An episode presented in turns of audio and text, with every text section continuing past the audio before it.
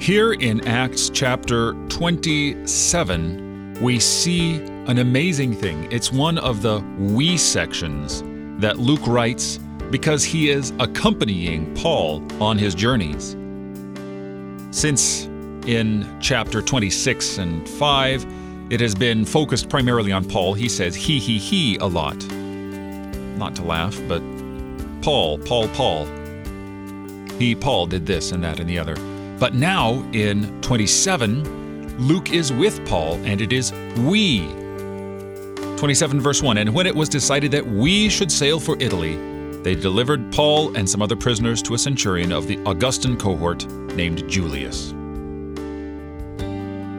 This is a fascinating thing because it adds that personal touch of realism to this account in Acts.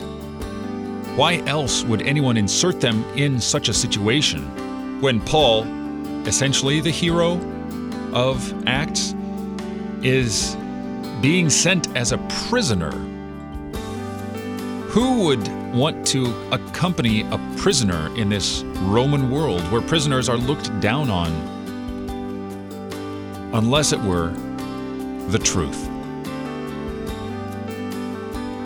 You're listening to Oratio, part of your morning drive for the soul, here on Worldwide KFUO. Christ for you, anytime, anywhere.